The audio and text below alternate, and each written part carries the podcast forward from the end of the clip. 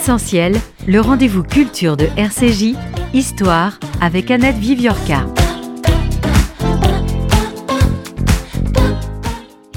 En mars 1981, le Parti socialiste dévoile la gigantesque affiche de la campagne de François Mitterrand, candidat à l'élection présidentielle.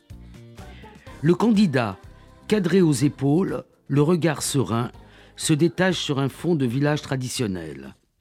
La silhouette d'une imposante église romane et les toits du bâtiment qui entoure la place du village se déploient sur toute la longueur de l'image qui mêle les nuances rosées de l'aube au bleu azuréen d'un ciel sur lequel se détache le slogan La force tranquille. C'est François Mitterrand lui-même qui a choisi le décor d'arrière-plan, resté aujourd'hui encore comme un symbole marquant de cette campagne et de sa victoire. De cette euh, campagne, puisque c'est de la campagne, pas électorale, mais de la campagne française, euh, dont parle Sarah Farmer dans le livre La modernité dans le pré, la campagne française après 1945.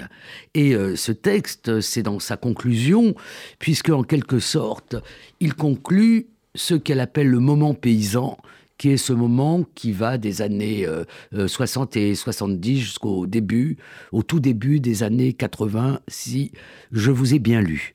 Donc mon invité nous vient de Californie. Euh, c'est Sarah Farmer. Elle est professeure d'histoire contemporaine dans cette euh, université et je la connais, nous nous connaissons et nous sommes amis depuis plus de 30 ans, 40 ans pratiquement à l'époque où elle a publié un livre qui est un livre de, référence, euh, Oradour sur glane, arrêt sur mémoire, qui est reparu plusieurs fois en livre de poche chez Perrin sous le titre de Oradour sur glane, 10 juin 1944, c'est-à-dire le jour du massacre d'Oradour. Alors Sarah, la première question que l'on vous pose, que je vais vous poser, c'est comment vous, américaine, purement américaine, les auditeurs vont l'entendre à votre accent, même si vous parlez un français parfait, purement américaine, comment vous débarquez comme ça dans euh, la campagne euh, française euh, à laquelle vous consacrez ce livre, qui est un livre formidable, d'une très grande originalité dans les thématiques et dans, comme on dit dans notre jargon d'historienne, dans les sources que vous utilisez. Alors comment vous débarquez dans cette histoire? Alors j'ai débarqué dans le Limousin parce que euh, j'ai connu quelqu'un qui est une américaine qui a débarqué même avant moi, une femme de Michigan qui s'est installée là-bas pour euh, faire l'élevage des moutons et des chevaux. Et je suis allée travailler pour elle sur cette ferme. Vous aviez quel âge à l'époque J'avais 20 ans. Et je suis venue pour l'aider euh, avec l'agnolage et j'ai travaillé avec un, berger qui, qui travaillait chez elle et avec elle. Et, euh, et c'était cette expérience qui, m'a beaucoup, qui m'a marqué qui, euh, comme historienne, parce que en discutant avec le berger, c'était, le printemps 78, on discutait les élections législatives, et c'était la fracture de la gauche, quand Georges Marchais a, cassé l'alliance de, la gauche, et ce berger euh, me parler de la résistance communiste à de, du Limousin pendant la guerre. Donc vous étiez là parce que vous aviez une, euh, une amie américaine, mais vous êtes lié à un berger euh, de, de, la France profonde. Si Tout à fait. En fait, ça m'a donné, ça m'a, ça m'a donné la possibilité de. En fait, je voudrais connaître la France et améliorer mon français. Et je voulais pas être fille au père dans une famille bourgeoise à Paris. Et j'ai euh, j'ai pu trouver comment débarquer dans un endroit euh, de la France profonde. Et vous y avez passé combien de temps? Alors j'y étais euh, cette fois, la première fois j'y étais huit mois. Et puis je, je suis retourné l'été d'après pour interviewer des, des, des, anciens résistants communistes et travailler dans les archives pour faire une mémoire, de, une licence en histoire.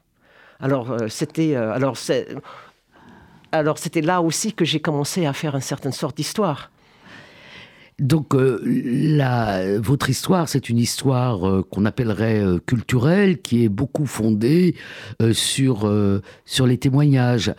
Et c'est là que vous avez découvert d'un côté les résistants, le maquis, et de l'autre côté Oradour. Tout à fait, parce que dans les mêmes conversations avec ce, berger, on a parlé, c'est lui qui m'a parlé d'Oradour. Et c'est lui qui m'a raconté qu'à l'âge de 5 ans, il voyait la fumée d'Oradour d'où il vivait, qui était, euh, pas, qui était assez euh, dans la région et pas tout à fait à côté. Et tout ça, c'est m'est rentré dans l'esprit. Et euh, quand je suis retournée, quand je, en fait, je me suis, avant de partir, je me suis dit, tiens, je vais revenir ici pour pour essayer de comprendre cette histoire de, en fait, du communisme rural. Et je, me, suis rendu compte plus tard, en fait, c'est le paradoxe et les contrastes qui m'ont fasciné dès le départ, de trouver dans le fin fond du Limousin des paysans qui me parlaient du communisme. Ce monsieur-là n'était pas communiste, mais c'était la région de Georges Guingouin, des maquis, etc. Et euh, pour moi, américaine de Washington, pour moi, les, communistes, c'était... Euh, c'était le, ceinture rouge. Et puis d'apprendre que dans le fin fond du Limousin, il y avait une tradition de gauche, ça m'a fasciné. Alors, vous faites ce livre dont on ne parlera pas euh, d'Oradour, qui est un livre euh, vraiment euh, novateur, puisqu'on est quand même dans les débuts des études de, construction de la mémoire, et vous montrez dans ce livre comment immédiatement, dès le, 10 juin 44 pratiquement, s'est construite une, euh, une mémoire qui prenait quelques libertés avec, euh, avec l'histoire. Et euh, on va venir à ce livre, ce livre-là, qui est un livre très particulier, comme je l'ai déjà dit, très novateur, et qui fait que c'est une Américaine qui vient nous parler de euh, de, ce moment très particulier de la, campagne française. Alors, dans un premier chapitre, vous dressez un peu euh, un bilan de ce qui s'est passé entre, euh, disons, la libération de la France, 40, 44, 45, et le début des années 60, et qui est une sorte de de révolution finalement dans, dans les campagnes. Est-ce que vous pouvez en dire quelques mots? La chose qui m'a frappé en étudiant cette période, c'est que quand on pense aux, les Trente Glorieuses, on, parle de la modernisation de la, de, la France, euh, on pense beaucoup de, l'infrastructure des autoroutes et de l'urbanisation, mais aussi il y avait une révolution euh, euh, fulgurante pour l'agriculture. On a, on a, il y avait une politique agricole qui, disait aux paysans euh, il faut moderniser. Il y avait le remembrement, il y avait en plus plein de gens qui ne pouvaient pas euh, tenir dans les conditions euh, d'après-guerre, où l'économie demandait qu'on devienne productiviste. Et il y a beaucoup de gens qui sont partis. Alors il y a un bouleversement du, paysage et des bouleversements bouleversement. Merci. Euh, social. Oui. Donc en fait, c'est vraiment les années de, de ce qu'on a appelé l'exode rural, c'est-à-dire les années où les campagnes se, se vident en fait de, de leurs paysans. Et, et ça, c'est quelque chose qui, a, qui date du 19e siècle, mais c'est comme, un peu comme la dernière vague de ça. Et, en même temps, euh, la, révolution technologique et ce désir de modernisation dont euh, le général de Gaulle, finalement, quand il revient au pouvoir, vous le montrez très bien, est un des grands acteurs. Tout à fait. Et euh, c'est aussi l'époque où se créent plein de structures avec euh, des sigles. Moi, j'étais prof de lycée pendant très longtemps, donc j'ai enseigné tout ça. Ça m'a fait ce qui ne s'enseigne plus, la datar. Le... Enfin, il y a ah plein de, nouvelles structures. Est-ce que vous pouvez en dire quelques mots? Il y avait énormément de. Quand vous parlez, par exemple, de, quand tu parles de la datar, en fait, la datar, c'était une sorte d'organisation qui, qui était le. qui chapeautait énormément de différents euh, projets, des projets d'État pour, euh, pour, en fait, c'était une sorte de façon de, de, prendre l'hexagone et de le, de, le rationaliser. en fait, de refaire le territoire. Alors, refaire le territoire, c'était au niveau de, de comment est-ce que l'industrie était emplacée, c'est les autoroutes, c'est l'agriculture, et c'est une façon de, de faire que la France soit un pays moderne qui peuvent être euh, euh, compétitifs sur le, plan mondial, sur plein de niveaux différents. alors dans cette période, euh, il y a à la fois le cri d'alarme de Fernand Gravier par île des airs français, Euh, j'ai appris dans votre livre qu'il avait été très, très actif dans la période de Vichy, ce que, que j'ignorais. Et en même temps, un très grand nombre d'ouvrages sur la fin des paysans. Est-ce que vous pouvez nous en dire quelques mots? Alors, la, fin des paysans, c'est devenu quand même une sorte de, de phrase.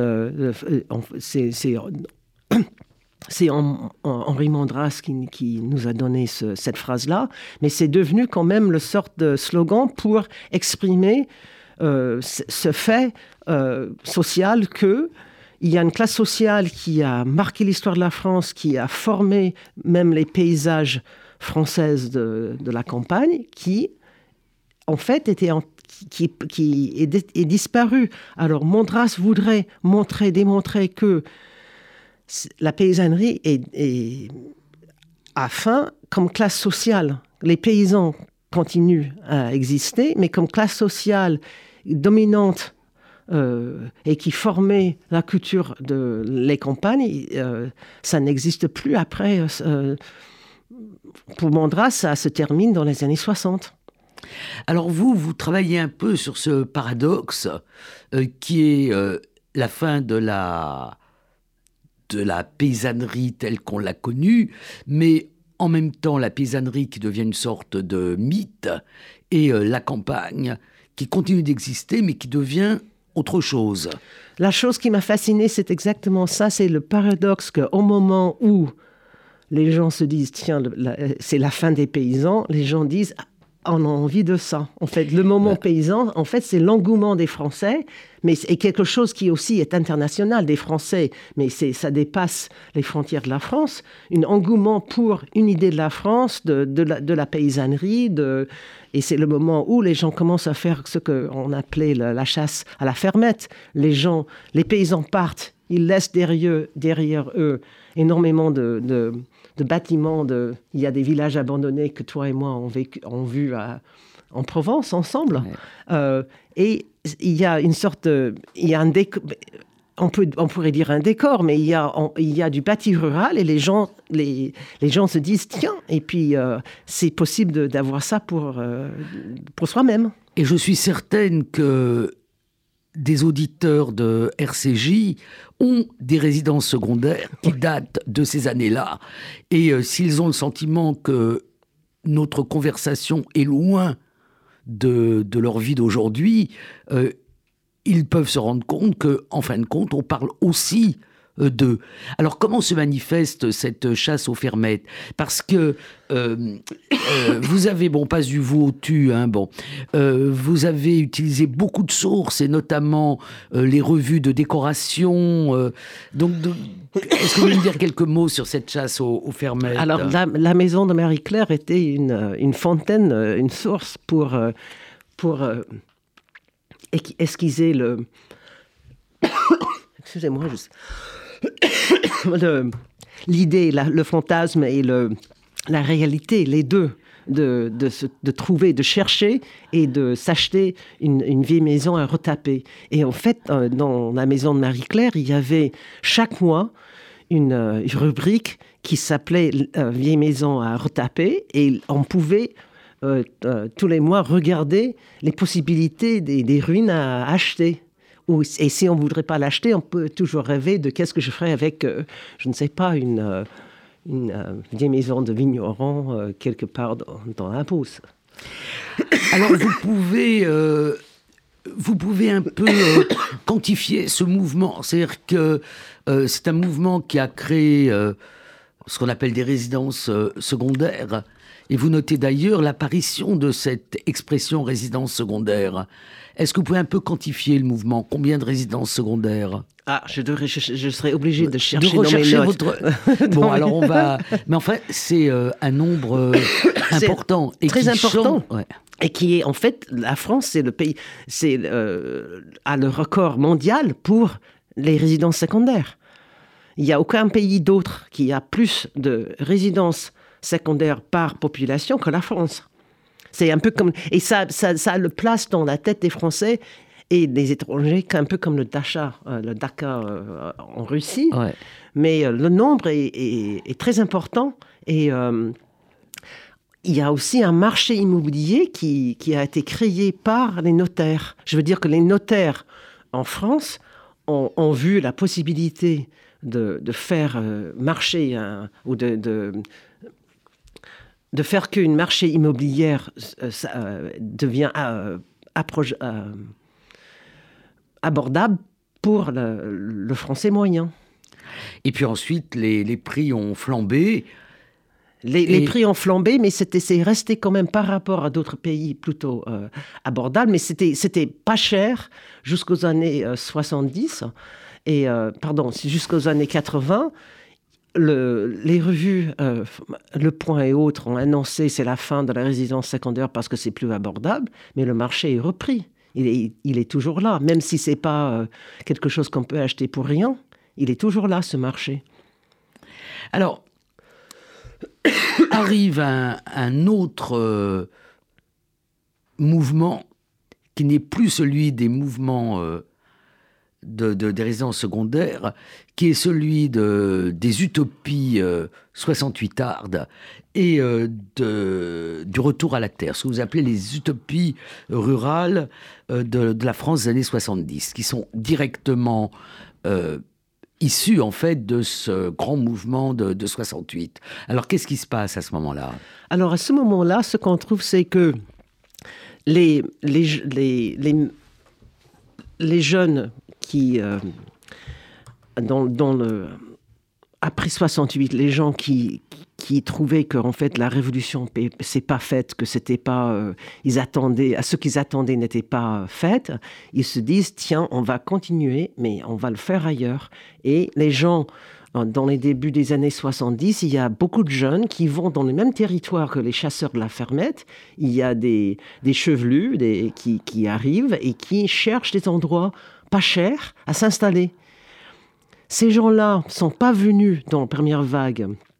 Euh, et ça, c'est quelque chose qui a été très bien étudié par euh, Catherine Rouvière, qui est historienne de, la retour à la Terre en Auvergne. On voit qu'il y a des différentes vagues de, et les, premières arrivées sont des jeunes qui cherchent un endroit pas cher où on imagine on ne sera pas euh, on, sera libre, on ne sera pas surveillé, où on peut faire des expériences radicales de, et refaire la vie. On peut faire, on peut, et c'était une façon où on pourrait, un endroit où on pourrait se mettre en façon de vivre avec d'autres, et puis on peut mettre en question euh, euh, les familles, euh, la famille traditionnelle, la façon de travailler. La société de consommation. La hein, société de consommation. après la, parution du, du livre de Georges Perec, les choses. Voilà, c'est Small is Beautiful, euh, c'est tout à fait l'idée. Le, euh. Et alors, le, le choix géographique il s'installe dans quels euh, endroits? Alors, il, il s'installe dans les. Dans, en fait, il, il s'installe dans les endroits qui sont pauvres. Il faut dire que c'est les endroits pauvres, les endroits de, où l'exode rural a vraiment marqué le territoire. Et ces gens vont souvent dans les, dans les pays où il trouve un, une sorte de, un paysage qui est en, un paysage délaissé de, de l'agriculture délaissée. Alors ça pourrait être l'arrière-pays de, de, Provence, ça, les Pyrénées, euh, les, le, le, Massif central, ouais. le Piémont des Pyrénées. Euh, et ce sont les endroits euh, pittoresques et pauvres ouais. qui sont aussi euh, euh, ce sont les endroits où vont les, les, chasseurs de la fermette, mais les, les, les hippies, ils vont dans, les, dans l'arrière-pays des pays perdus, un peu de la France. Et alors, vous montrez bien que pour une partie d'entre eux, c'est un échec, mais qu'il y a quand même aussi des succès et euh, que ces, ces, jeunes gens qui prennent de l'âge, comme nous, euh, deviennent finalement une autre catégorie euh, qui est celle des néo-ruraux. Voilà, parce que ce qui, il y a, il y a beaucoup de, de de communautés qui, qui se sentent explosées ou qui sont... Mais il y a des gens qui quand même se sont décidés de s'installer tout de même et peut-être de s'installer dans les, dans les couples plutôt euh, en couple au lieu d'être euh, de vivre en commun et de, de s'engager aussi dans, dans la vie locale. Et là, c'est important de, voir aussi qu'il y a un renouveau qui, qui vient de la part où ils contribuent à une sorte d'alimentation de, vie politique et, sociale dans, dans, ces pays-là. Et on peut pas. Les gens euh, par exemple, bon, José Bové, c'est un bon exemple de quelqu'un qui est arrivé, lui, pour, euh, euh, de l'extérieur pour faire de la, politique et qui était... en fait, il est venu travailler avec Bernard Lambert. Rappelez-nous qui est Bernard Lambert. Alors, Bernard Lambert, paysan et rebelle, c'était un, paysan qui était fondateur de... En fait, il, était au départ de la Confédération paysanne et il est mort très jeune. Et c'est, euh, mais il a mené, par exemple, des, des, grèves de, de, producteurs de laitiers en Bretagne. il, est, il, était aussi, euh, pendant un moment, il a été député euh, et il est mort, jeune, et, puis, alors c'est José Bové qui a pris le relais. Alors c'est bien votre évocation de, José Bové. D'abord, ça rappelle ce qui est assez connu, c'est les luttes du, Larzac contre l'installation du, camp militaire sur le plateau du Larzac. Mais ça fait aussi le lien que vous faites très bien dans votre livre entre euh, cette néo-ruralité et le mouvement écologiste. Oui, une des choses qui m'a frappé, et ça c'est la beauté d'être historienne parce que euh, on a des sources qui peuvent nous surprendre. C'était, j'ai passé pas mal de temps en lisant euh, bien sûr la maison de Marie-Claire, comme euh, je t'ai dit, mais aussi des revues faites par des on dirait en anglais tastemakers, les gens de, bon goût qui, étaient amateurs des maisons paysannes et de la, des maisons traditionnelles qu'on reconstruit avec des matériaux authentiques, etc. Les gens plutôt conservateurs dans, les deux sens, dans plusieurs sens.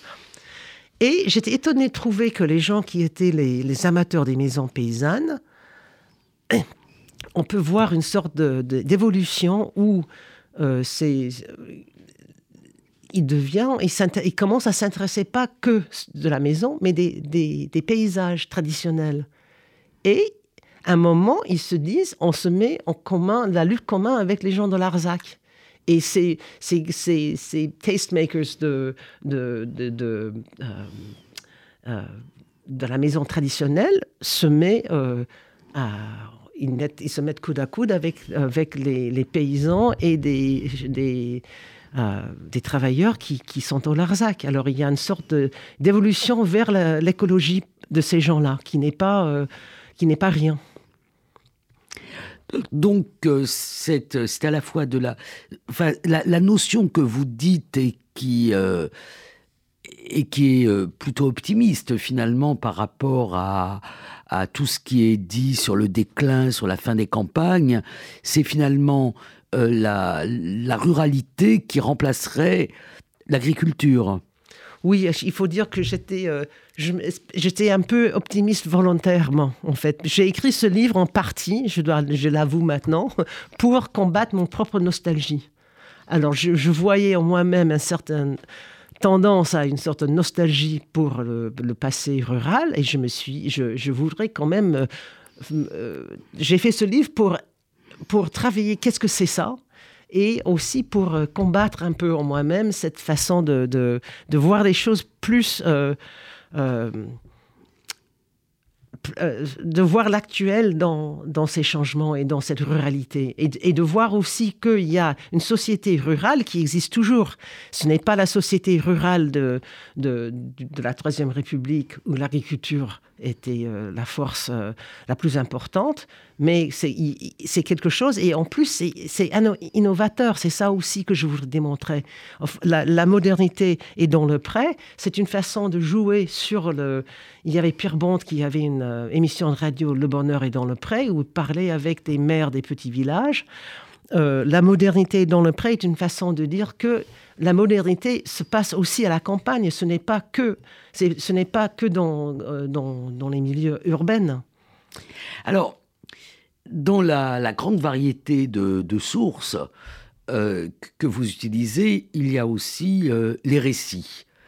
Et vous montrez dans tout un chapitre comment il y a une mode euh, en fait, euh, du récit de, de, paysans ou, de, ou de, de, la campagne. Et vous partez d'une euh, d'une émission d'apostrophe. Oui, il y a l'émission d'apostrophe qui, avec, que, qui est quand même une émission. Et c'était Pivot lui-même. Voilà, Pivot lui-même disait que c'était son émission le plus à son, qui tenait le plus au cœur. Alors racontez-nous cette émission. Alors cette émission, c'est une émission qui s'appelait Femme, Femme, Femme. Et c'était une émission où on a Pivot a invité différentes féministes. Il y avait euh, Gisèle Halimi, euh, il y avait des écrivaines, euh, il y avait en fait, c'était plutôt des Parisiennes sophistiquées à l'époque aussi en fumée sur le plateau. Sur le plateau. Voilà. Et puis, et puis, on voit aussi sur scène une femme avec les cheveux blancs, qui est là dans une robe simple de, tricoté, qui est là, euh, cheveux courts. Et puis, euh, à un moment, elle prend la parole, et puis elle a un accent euh, de la campagne, et puis c'est Emily Carl qui et tout le monde la regarde parce qu'elle sort des propos qui sont complètement euh, euh, pétillantes et aussi euh, très... elle parle du féminisme, elle parle de la nécessité de l'éducation. et c'est quelqu'un qui, en fait, fait figure d'une une femme paysanne qui est tout à fait de ses jours. Alors, il y a elle, mais il y en a d'autres. Euh, on se rappelle, enfin, moi, je me rappelle euh, très bien de ma lecture du Cheval d'orgueil de Jacques Ezeliaz. Euh, donc, il y a toute une mode du récit de vie. Bon, c'est la grande période du récit de vie en, général, hein, qui est qui est liée au, qui est lié au à la modification de de, de la façon de raconter l'histoire. Oui, c'est history voilà, from below. C'est voilà, c'est l'histoire d'en bas, c'est l'histoire par les gens qui l'ont vécu. Euh, oui. Euh, c'est vraiment euh, une grande, un grand mouvement dont on est d'ailleurs toujours partie prenante, mais dans ce mouvement il y a une part assez grande qui est prise par des ruraux ou des gens issus de la ruralité. Oui, et ça, c'est quelque chose. Une la chose qui m'a frappé aussi dans, dans, ça, c'est que c'est un moment où, pour la première fois, euh, que les gens d'origine paysan se, euh, sont considérés et, qui, et se présentent comme auteurs. Même s'il y a quelqu'un souvent qui fait avec eux, par exemple, il y a euh, une des une qui est euh, importante, c'est euh, Grenadou paysan français. Absolument, oui. Et c'est l'histoire d'un paysan de Beauce euh, qui raconte sa vie avec. il y a quelqu'un aussi qui travaille avec lui, mais c'est lui qui présente sa vie à lui. Et ces gens, pour la première fois, devant le, une public et devant une public de lecteurs, se présentent comme auteurs. Émile Guillaumin, qui était le précurseur c'est, euh, il était avant, c'était Guillaumin, c'était le seul euh, écrivain paysan auquel on, peut imaginer. Mais et là, dans les années 70, il y en a énormément de, voix de, la campagne qui, qu'on entend pour la première fois. Euh, Emery Carl ou euh, Elias, bien sûr devenu un best-seller intégral, quoi, des, des, dizaines ou peut-être même des centaines de milliers d'exemplaires. Voilà, lui parle de, l'époque de son grand-père.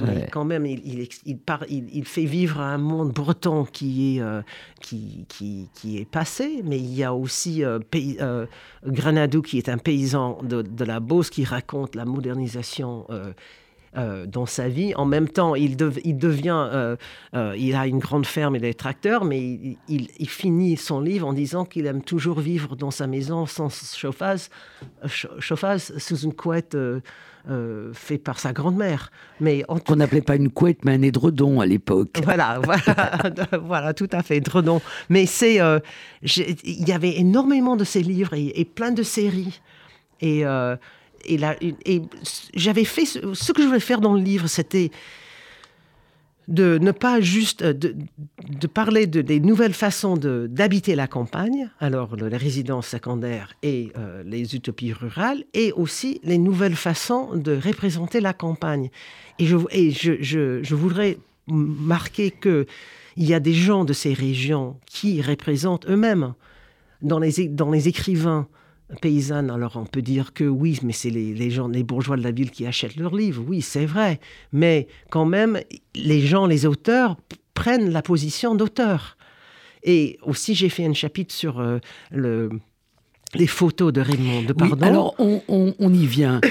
Euh, on va d'ailleurs commencer par une photo que vous avez choisie pour mettre sur euh, la couverture de, votre livre, et qui est une photo bon, de, de campagne, qui, est, qui pourrait sembler banale si on ne comprenait pas en vous lisant que c'est une photo qui a été prise à Nanterre. Donc, celui-là, sur la photo, sur le. voilà. Est-ce que vous pouvez nous parler d'abord?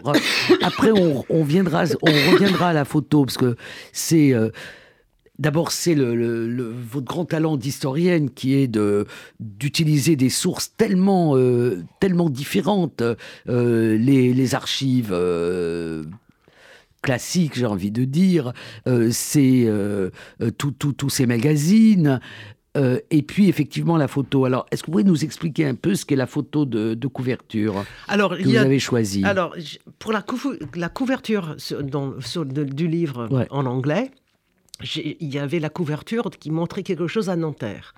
Sur la couverture française, il y a une autre photo. Et, et, ça montre un peu aussi euh, les, les Alors, c'est pas Nanterre, celle-là Ça, c'est pas Nanterre. Ça, ah, ben j'ai cru que c'était Nanterre. Non, c'est j'ai mal lu. Hein.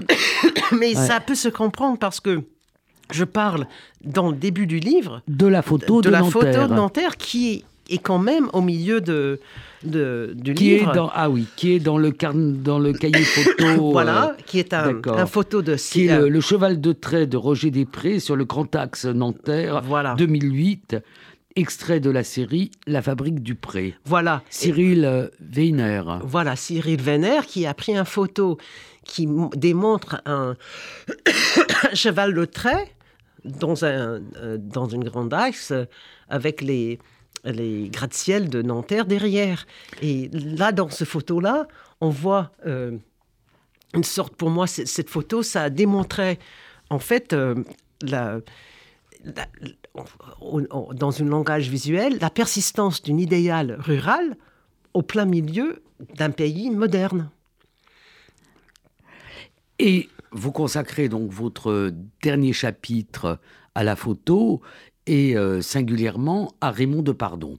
Alors, est-ce que vous pouvez nous expliquer le Raymond de Pardon? Alors, l'histoire d'abord, la vie de, parce que c'est une, ce que vous montrez, c'est comment à plusieurs reprises euh, il euh, se consacre à, à, des photos concernant l'histoire de, de sa famille et comment finalement, de la même façon que Grenadou ou Émilie Carle ou euh, Jacques Elias, c'est une euh, autobiographie, une biographie familiale de la campagne.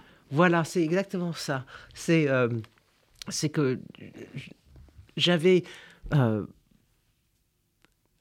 je me suis, je me suis rendu compte que Raymond de Pardon a fait une sorte de autobiographie, visuelle de la, de la ferme d'où il vient. Quand il a participé à, on repart de la Datar, il a participé à une mission photographique de la Datar. Alors ça, c'est quand même quelque chose euh, d'extraordinaire. Qui est... Alors, est-ce que vous nous expliquez d'abord nous redire ce qu'est la Datar et nous expliquer ce qu'est ce qu'est cette, euh, cette campagne? Alors, la Datar, c'est la direction à, à l'action euh, direction d'action euh, du territoire et l'aménagement régional. Régional, bon. Et, euh, et ça a été. Et la, euh, et la Datar était fondée en, en 63 pour, en fait, pour gérer tous les grands projets d'État de modernisation.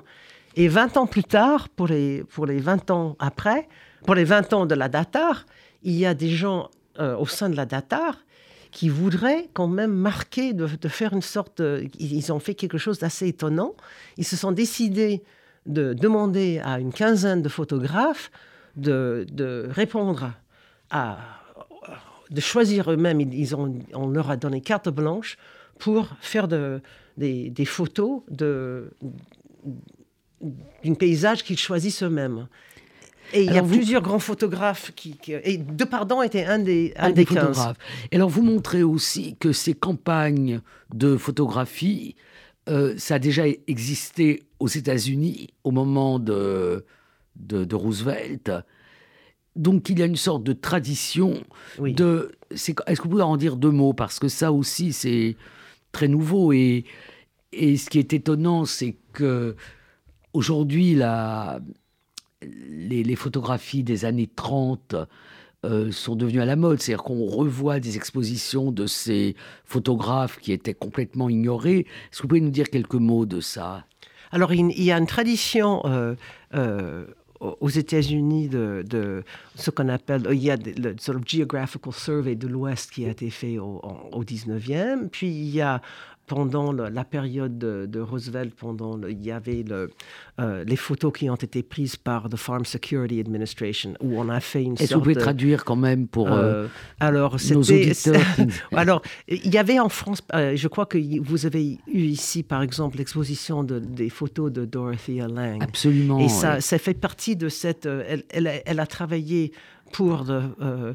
c'était sous l'administration de Roosevelt qu'on a demandé aux photographes de faire une sorte de bilan de, des États-Unis. Et il y a des photographes euh, qui se sont sillonnés un peu partout dans les États-Unis, qui ont photographié le monde, euh, aussi le monde euh, en difficulté des années 30. Oui, parce qu'il faut rappeler quand même à, nos auditeurs que Roosevelt est élu dans ce moment euh, dramatique de l'histoire des États-Unis, qui est la, Grande Dépression, euh, qu'on connaît peut-être mieux par euh, la, littérature, par Les raisins de la colère ou par le film de...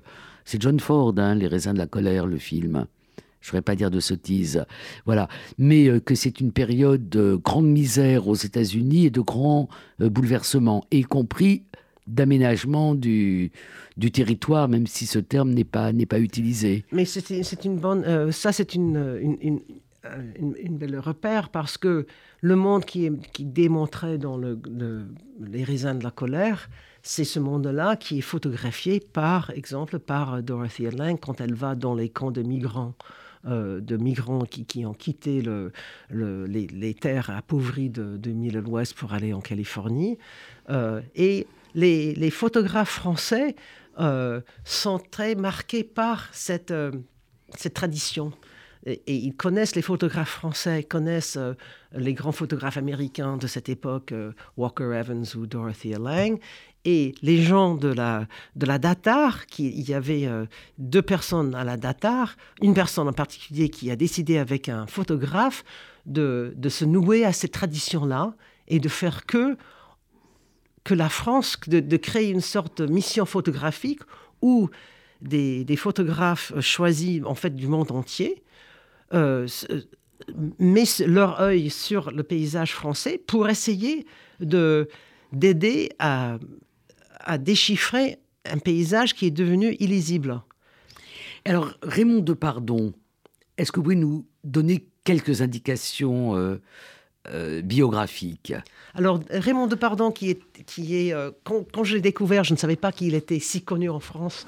Et, euh, mais, il est aussi connu beaucoup parce qu'en dehors de ses photos, il a réalisé quelques films documentaires qui sont très importants.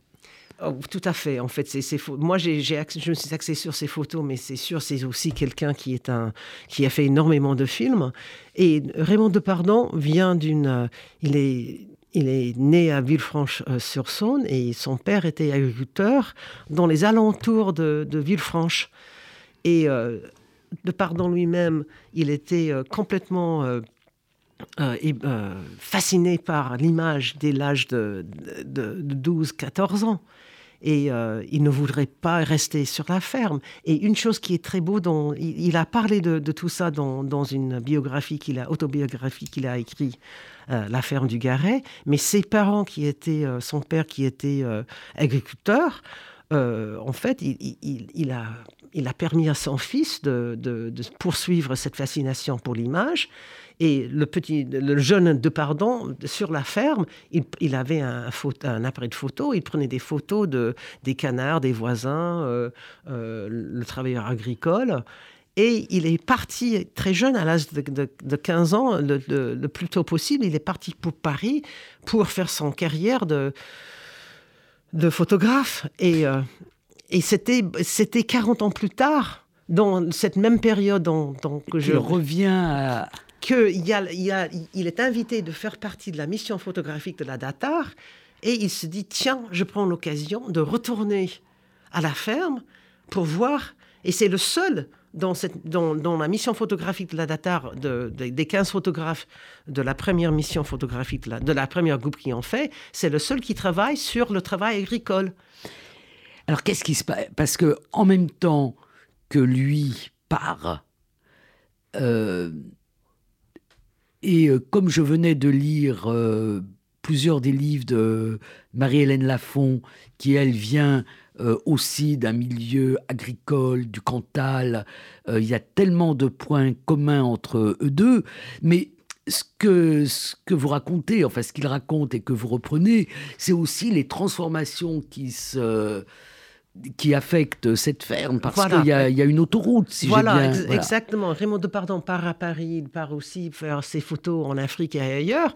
Et en, et en pendant ce même temps, euh, l'autoroute Paris-Lyon euh, passe presque dans... il passe, et ça, ça bouffe les, terres de son père. Et son père donc se reconvertit. C'est-à-dire qu'il n'abandonne pas...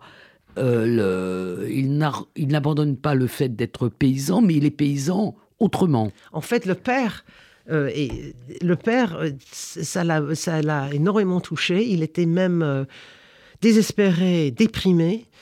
La ferme passe à son fils, le frère de Raymond de Pardon, Jean qui de Pardon. aussi avait été parti, mais qui revient. Qui revient, il reprend le père, la ferme de son père et il se reconvertit en maraîcher. Alors, cette ferme, qui était une ferme d'une économie paysanne, devient, en fait, le, frère de, de, Jean de Pardon devient maraîcher. Et en fait, il commence à produire des légumes qui sont vendus, qu'il vend pour le, la grande surface en face de l'autre côté de l'autoroute aux géants. Et, il, vend ses légumes là-bas. Et alors, de pardon en tant que photographe, donc il commence à photographier, enfin il recommence. Vous avez dit que petit photographier tout ce qui oui, mais il revient, il prend comme sujet et il prend comme sujet la ferme de, ses parents. La ferme de ses euh, parents. Et ses parents d'ailleurs. Voilà. Et ses premières photos sont euh, des photos plutôt prises à. Ce sont des, belles photos de, en fait, qui, qui prend en compte le paysage et il y a une sorte de, sous-entendu. De, en fait, il, démontre comment ce paysage est marqué par, euh, par la vie moderne. Et, euh, mais il, il, prend aussi des photos de, de l'intérieur de la ferme. Il, a fait un portrait de sa mère dans sa cuisine. Euh, il prend des, photos de, de, la maison, de la chambre de, ses parents, et il fait une sorte de, de catalogue de, ou un album familial. En même temps, quand il a présenté ces photos au départ, il n'en parlait pas directement mais il, montre, il a débuté son, euh, il, a, mais il y a un sous-entendu qui sort de plus en plus, euh, qui parle de ce qui est arrivé à cette ferme et à, ce paysage-là. Alors, je vais vous poser euh, deux questions. La première, est-ce que vous pensez que votre nom de famille, Farmer, a eu une incidence sur, le, sur vos sujets et sur votre euh, amour de la, de la campagne? Euh, alors, je vais vous dire, parce que euh, on me pose cette question de temps en temps. oui, mon nom c'est Farmer. Je dois vous dire, c'était un nom qui était un nom au 19e, c'était un nom juif. C'était pas Farmer, c'était Fernauer. Et ce sont des juifs qui sont du côté de mon père, euh, qui euh, ont anglicisé leur nom pour faire de la commerce euh, dans les pays anglophones. Alors, j'avais toujours le nom Farmer, mais je savais toujours aussi que c'était un nom qui a été... donc la ferme est une, une identité euh, choisi. Tout à fait, exactement. Et euh, ma dernière question, c'est donc vous êtes à Paris, vous venez très très souvent en France, vous avez écrit toute une partie de, votre livre, de vos livres ici, et là vous repartez dans le Limousin. quel est votre, votre nouveau projet? Alors, j'ai un, je suis en train de, je, travaille, euh, j'ai fait un projet, je retourne sur la question de, du massacre de Radur-sur-Glane.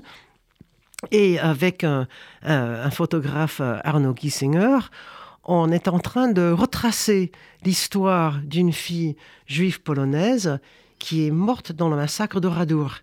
Et cette, cette fille qui s'appelait Sarah Jakubowicz, j'ai vu son nom sur la liste des morts euh, tout, autant tout le long de, mon travail sur Oradour. Mais quand mon livre est, terminé, je me suis rendu compte, mais tiens, je ne connais pas l'histoire de cette fille. Qui c'était? Et en fait, je suis en train de retracer la présence des Juifs euh, dans la région, dans les alentours d'Oradour, les Juifs qui, ont été, qui, qui, se sont mis à l'abri euh, pendant la guerre. L'histoire de Sarah Djokovic, une la chose qui, qui est étonnante, c'est que cette fille est morte dans le massacre, euh, dans le massacre, euh, elle, est, morte toute seule. Euh, mais en effet, elle avait de la famille qui, a, survécu.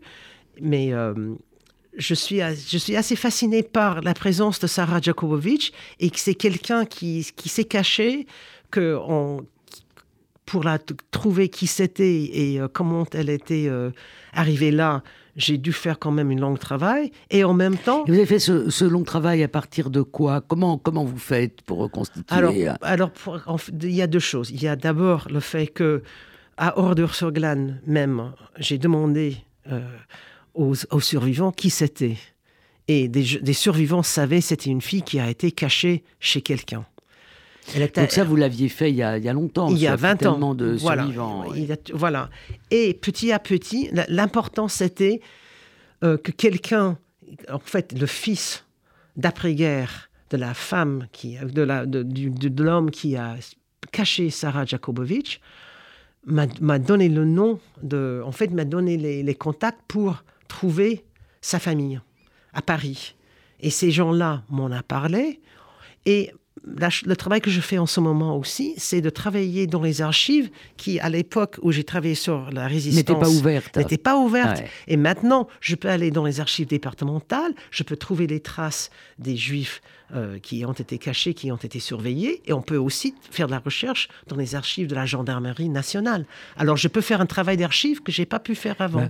Donc, vous allez être euh, prochainement au Blanc, je suppose, au Blanc dans l'Indre. À Châtellerault. À Châtellerault. Ah oui, puisqu'elles ont été transférées à Châtellerault. Voilà. D'accord. Ben écoutez, Sarah Farner, vraiment merci. Euh, je conseille de lire ce livre la modernité dans le pré, la campagne française après 1945. Il est paru aux éditions euh, Flammarion. Et puis, euh, le prochain livre, quand le travail avec Arnaud Singer ah ça, c'est, on, est dans les, on est dans la période de recherche, mais le plus tôt possible. Le plus tôt possible. Merci infiniment. Merci Annette.